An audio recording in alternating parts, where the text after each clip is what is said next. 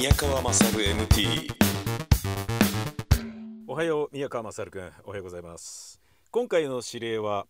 埼玉県秩父市にある秩父珍石館に行ってもらうことである。珍石館珍しい石の館。ここには人面石という人の顔に見える石が1700個以上あるらしい。エルビス・プレスリーやビートたけしの人面石もあるらしいのでぜひ確認してきてほしい。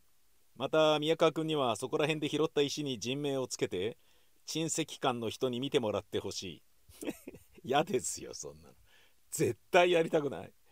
ただし珍石館の人に全然ダメと怒られても当局は一切感知しない。このメッセージは自動に消滅しないのでちゃんと持ち帰って処分するように。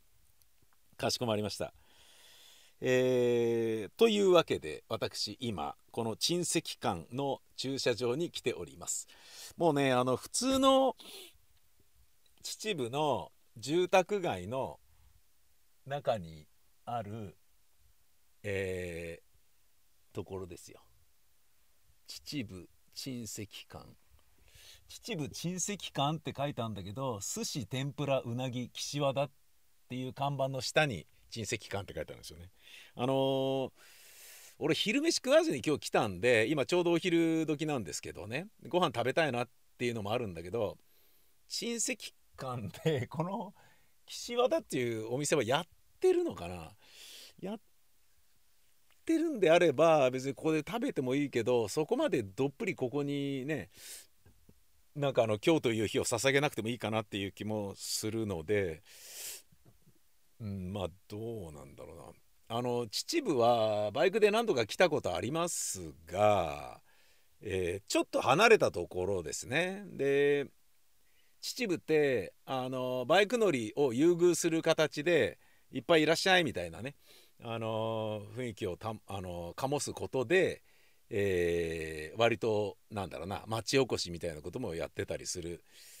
ので僕バイクで何度か来たことありますけど、うん、まあね東京のね一番埼玉寄りの23区に住んでいるとも言うべき練馬区の大泉から、えー、もうねあの自転車でねもう5分走れば新座市に入るっていうようなそういう場所なんですよ。つまり埼玉に一番近いあのてかかなり近い場所に住んでいるにもかかわらずその埼玉の中でこの秩父に来るのに2時間かかりますもんね。うん、でバイクの場合はね途中で休んで2時間半ぐらいかかったのかな。なんかまあそういう場所ですよね。ですごいこうイメージは僕悪くないんですけどあの長瀞へね、えー、通ずるね、えー、ターミナルでもあってねあので僕は今日車だったので花園インターまで来てでそこから降りてでまた有料道路有料道路とか言っちゃったけど有料道路に乗って430円 ETC ないですっていうねあの今時珍しい「えー」って埼玉県で現金で払うだみたいな。なんかパスモは大丈夫みたいな。パスモもね俺ちょっとあれだな。あの電車ほとんど乗らないですけどあのパスもちょっと用意しといた方がいいなってちょっと思ったな。パスも用意してそれを財布の中に突っ込んどくとかね。うん。だ ID をねやたらと使ってたんだけどそれによってねなんかドコモのねあのクレジットカードを解約しづらくなってるのもなんか違うなっていうのもあるしそれで言うならねもっとね格安 SIM じゃなくてもねあの UQ モバイルとかそういうねキャリアじゃない携帯に変えてもいいんじゃないかみたいなこととかもねあのちょっと在宅的なというかね、えー、無駄遣いを削減するということを考えなければなりませんな。えー、でも俺がねドコモ NEJP のドコモメールをえー、使ってる相手っていうのは何人いるんだろうなっていうねでまあそれでしかつながってない人もいるからその人がね10年ぶりとかに仕事の連絡をメールでくれようとした時に繋がんねえじゃんみたいなことになるからそのためだけになんとなくね社会人としてあんまりね電話番号メールアドレスをコロコロ変えるっていうのは、えー、いかがなものかっていうのがあるからそうしてたんだけどもういいだろうっていう感じもあるね。うんだからねそういうこと考えるととっとと変えちゃっていいんじゃないっていうあーなんか今ねその駐車場から見てるんだけどそのこれが蕎麦屋なのかな？奥が珍石館で秩父珍石館って看板出てるな。でその並びにある家がこれがお蕎麦屋さんなのかな？これでも食べてみようかな。そのねお蕎麦屋さんと思われる、えー屋敷の1階外側のね塀に石が乗ってるんですよ上に。でそれがなんかちょっと変わった石なんですよね。あれも親戚にカウントしてんのかな？してるっぽいな。うーんなんかまあもしくはその珍石館に並ぶオーディションに惜しくも敗れた時点が、えーつまりベンチを控えの選手としてベンチを温めてるっていうことなのかもしれないな。わけわかんねえな。なるほどね。えーまあでもこれからねあなんかおじさんが戸締まりして向こうに行こうとしているな。俺を迎えに行ってくれるっていうことなあの俺なんかねさっきね挨拶したんですよ。これやってないんですかね？っつっておじさんに言った「いやあの大丈夫よ今すぐあっち行くから」っつって。うん、じゃあちょっと準備してから行きますね。っつって写真撮っていいんですか？っつったらいいよ。っつってもうこういう時代だからね。っつって2回ダメって書いてあるけどいいよ。っつって SNS 上げていいですか？っていいよ。っつってね、まあ、そのおじさんあやべこっち来た。早く来いよみたいな感じのこと言われちゃうかもしんねえな。うんまあとりあえず行ってみっか。なんだかわかんないけどな。なんかあの住宅街にあるし車は多分23台しか止められないから大気を押し寄せるとややこしいことになるだろう場所。だけど今日は間違いなく俺しか客がいないだろうっていう雰囲気なので、えーまああのね改めてそういうところを選んだっていうのもあるんですけど感染対策的にはいいんじゃないだろうか、えーし行ってみます。うんどんなところなんだろうな。ここはね久しぶりにお金がかかります。400円くー。交通費の方が圧倒的に高いっていうね。帰り下道で帰ろうかな。えー、行ってみます。宮川勝 MT ほうほうほうほでまあここにあるのが世界各国海のあるところにで構成されるまあ石といえば石ですけどううね、で秩父っていうのもあるんですよね。まあ秩父もかって海だったんではあはあやっぱりこれと似たようなのではあはあはあで実はここにあるのがその秩父ではあはあはあ取れたですよね、おーなるほどね。えーこれがあのかって海だったんで結局堆積物でできててまあ砂とか泥の固まったのでできてるわけですよね、でそのひひび割れの部分からいろんな養分が入ると中にこんなような模様がある可能性が高いって言うんですよね。ねこれいつもあの中にはアモライトを核にまあいずれも砂とか泥とかそんなようなんで硬くなるんですよね。はあ。それでこれはですねこれいつも皆さんでこんなようなところでできるんでこれねこれ見てもらった。これニュージーランドの世界遺産ではあ。有名なところらしいんですよね。はあ。とこれもやっぱりこの砂の海岸の泥とかね砂つうか粒子の細かいので、うん。だんだん中に何かの核になって、うんうん泥団子のようになって、うん。で同じような形ですよねこう、うんうんうん。で割れてますよね、でここへ海水が入って海水に溶け込んだいろんな養分養分せなんていうんですかね。宮川勝 MT えー行ってきました、えー珍石館。あのーまあなんですかね B 級ってなんか最近あのプラス要素でこう語られるけれどあれああのなんか C 級なんじゃないかっていう。で別に、えー、と A 級に持っていける A 級って A クラスに持っていけるあのポテンシャルがあるにもかかわらず、えー仕掛けと演出と、えーなんだろうな盛り付けの仕方とかで、えーバスエ感を出しているようなところもちょっとあるように見受けられるんですよね。うんあのーまず、まあ、場所がねそのエリアが限られてるからしょうがないのかもしれないんですけれど一個一個が例えばねアート作品のように一個一個丁寧に飾っちゃえばいいようなものの場所がないからこうぎゅうぎゅう詰めに並んでるわけですよ。でその石のね人面石っていう人の顔に見えなくもない石を並べてでそれがメインって言ってるんだけど、まあ、全然それメインじゃなくてそれどちらかというとなんかふざけて、ね、やってるようなお話であのそれよりは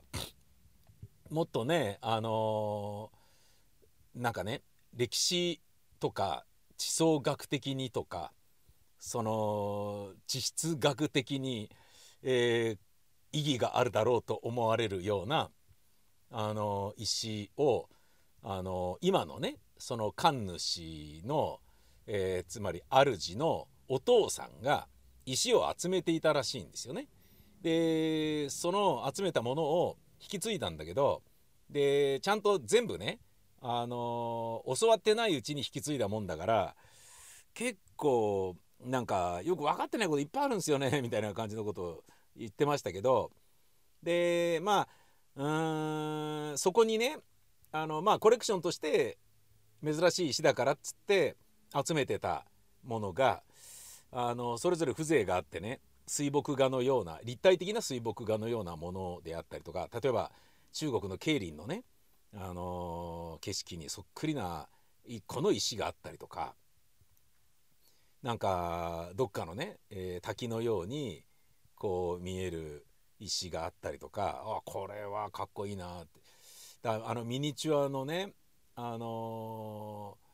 なんだろうなこう街を作ったりする、えー、なジオラマっていうんですか？ああいったようなものが好きな人にはもうたまんないだろうなっていうような世界観なんですよ一個一個が。でその石だけですごいんだけどその石があまりにも気に入ってるからその神主のお父さんはあの土台の部分をね、えー、木でちゃんとこう作ってあつらえてねでそれの上に乗ってるっていうだからもう作品っぽくなってるものもいくつかあるんですよ。でもうそれをねもうちょっとね丁寧にあの能書きをね文章で書いてで発泡スチロールのパネルに貼り付けてでちゃんとじっくり読んでね、えー、楽しめるようなものにすればもっともっとあの知識欲をね、えー、こうくすぐられて見た人間がよかったなって思えるような部分がたくさんあるだろうにあえてそっちには行かずそのいわゆるバラエティで取り上げられがちないわゆるくだらないものを取り上げる番組ってあるじゃないですかそういうなんかいわゆる下手者扱いされるあの類に、えー、自らこうねあの貶めていっているところがねもったいないなと思うんですよね。その貶めているっていうのはあのまあ言ってみればあれですよね。えっとその人面石っていうやつがえっと無理くりね誰々の顔に似てるねっていうのに名前を付けるわけですよ。研ナオコとかね。あのー、なんだアンガールズとかね。ビートたけしとか麻生太郎とか石破茂とか。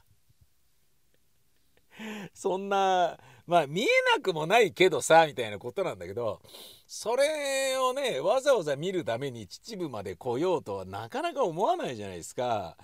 だ取材はねいっぱい受けんだけど取材受けたところでお金もらえるわけでもないからあの取材受けて人が来てくれるっつってもあのもうテレビ見たらそれだけで事足りちゃうっていう部分があるのかどうなのか分かんないけどまあブームの時はねあのまあ、コロナ前の2015年とかをねもう取材もされて人もいっぱい来たみたいな感じなんだけどそうそうねなんか続くようなものでもないのか分かんないけどいやこれだけでねそのなんか商いとしてはね成立はしないんだよねみたいなことをねおっしゃってたけどね、うん、まあ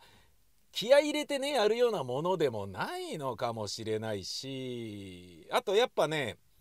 えー、僕が今までねこの宮川勝 MT で取材に行った中の話で言うとやっぱ2代目だからちょっとテンションが低いんですよね。あのー、熱がちょっと低いんですよ情熱的ではないんですよね。だからこの珍石館の珍しい石の館の場合はもうなんかこれ受けるからとりあえず芸能人の名前いっぱい並べといた方がいいのかなみたいな感じになっちゃったりしてでそっちがメインになってんだけどいやそれメインじゃない方がいいんじゃねみたいなそんな感じがしてねそれがなんかもったいないなってちょっと思った部分でもあるんですよね。でねあのこれの悲しいところはね多分あの館長さんもそのお父様とかもあのでよくねテレビとかよく分かってらっしゃらないからなのかもしれないんだけどだ風天の虎とかねそういうんだったらまあ分かるじゃないですか片岡鶴太郎とかそのぐらいだったらまだ分かるっていうのはまあ分かるけど若い人の見ているものとかねあのなんだデスノートに出てくるなんとかとかさえーえーと「進撃の巨人のなんとか」とかっていうようなキャラ言われたって分かんないでしょ。多分見てないから読んでないからね、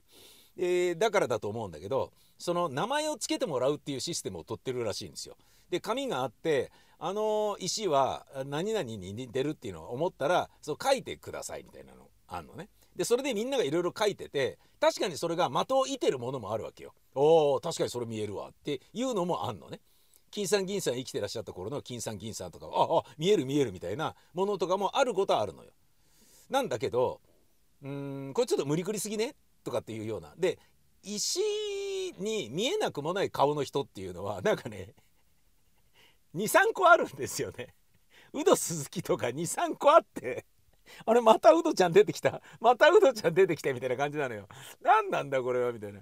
でねあれずんのやっさんがあるなとかなんでこれ浅い企画がいっぱいあるのかなと思ったらちらっと見たら関根勤さんの番組でなんかそう取材に来てたりとかしてて。ああそういうことねとかねでそうなるとなんか TBS アナウンサーまなんとかとかねなんかそんな書いてあって何これみたいな。だこれなんかね来た人があのうちのアナウンサーの誰々に似てるんだよこれちょっと書いてきましょうみたいなことを多分放送でやってんだろうね。でそれが、まあ、そう言うんだから間違いないんじゃねみたいな感じで館長さんがそこにオープンしてるのかなんだか分かんないんだけどそういうのが多いような気がするわけよ。つまりあの芸能人がさねえ最近全然テレビ出れなくなっちゃったけれど知り合いの有名人が死んだ時にねその葬式に顔を出してそれでテレビに移ろうなんていうね横島な考えをね の人がいるっていう話を聞いたことあるんだけどで同じようになんかこう自分の名を挙げるためにもしかしたらそこでね友達に俺の名前なんか似てる石探してそう書いてきてみたいな感じに言ってるんじゃなかろうかみたいな そんなようなことさえ感じるんだよね。なお前知らねえよみたいな名前があったりとかしてさうんその辺がねなんかえーっていうなんかこれ利用されてるっぽいところもあるよねみたいなそういうところがなんかねちょっとね切ないなんだろうな、うん、雰囲気を感じるんですよね。でそれそのものはあのじゃあその地層学的にねえっ、となんだろうな、えー、と地球の歴史っていうことで言うとねその意義ある石なのかっていうとそんなことはないわけよ。ただその辺で拾ってきてなんか顔っぽく見えるからあげるみたいな感じでもらってるようなものもありそうな感じでああそうなんだみたいなねあとね一番最初にこう祀られてるなんかね人面石っていうねもうこれは顔だってびっくりだっていうもうあの初代人面石っていうのがあってそれがもうテレビでいきなりねブームになったことによってバッと始まったっていうやつがなんかねあの祀られてるんだよね。なんだけどそれもねあの顔みたいになっててでその黒い中に、えー、と白い貝みたいなものが3つ入っててそれが1個が右目1個が左目1個が口に見えるから「おどう見たって顔だろう」っつって「うわびっくりした」って。でその周りにね黒くなんか丸くなってて「何これ」っつって。でそれをねあのーなんか黒くなってるところはこれ砂鉄なんですかねみたいな感じでねあの思っていたんだけどね。つって。それをねあの石に詳しいね。あの学者さんに聞いたらそんなの簡単ですよと。磁石を近づけて鉄とか磁石を近づけてみればいいだけの話なんですよ。つって。で近づけてくっつくようだったらそれは砂鉄ってことなんじゃないですか？っつって。で開けてくっつけてみたら全然くっつかないからなんだ違うのかみたいなことだったんですよね？とかっていうようなことをおっしゃってて。だからもうその台が変わっちゃってるからその石のねえーその部分がどうなまあだから人面石の第1号だから一番興味持って一番詳しくて一番情報がね豊富にあっていいはずのものなのにそれが何であるかさえもよくわからない状態であのなんかね砂鉄かどうかも、えー調べたり検証さえもしていないような状態になっちゃうわけだよね。2代目になるとね。その辺がねもったいないなもうちょっとねなんかあのーなんだろうな。うん。理解できるようなことがあったりあと見せ方ね。うん、だってねすっごいね風情のあるねいやーすごいな立体的な水墨画だなって思えるようなものとかねいっぱいあるんですよね。そういうの見てるとねななんかもったいないなあと照明の当て方ねなんかもったいないなって思うようなものもね結構あるんですよね。宮川勝 MT 皆様からの指令を募集しております。Mmmt アットマーク jorf.co.jp mmmt アットマーク jorf.co.jp どしどし待ってます。ほんじゃまたです。さよなら。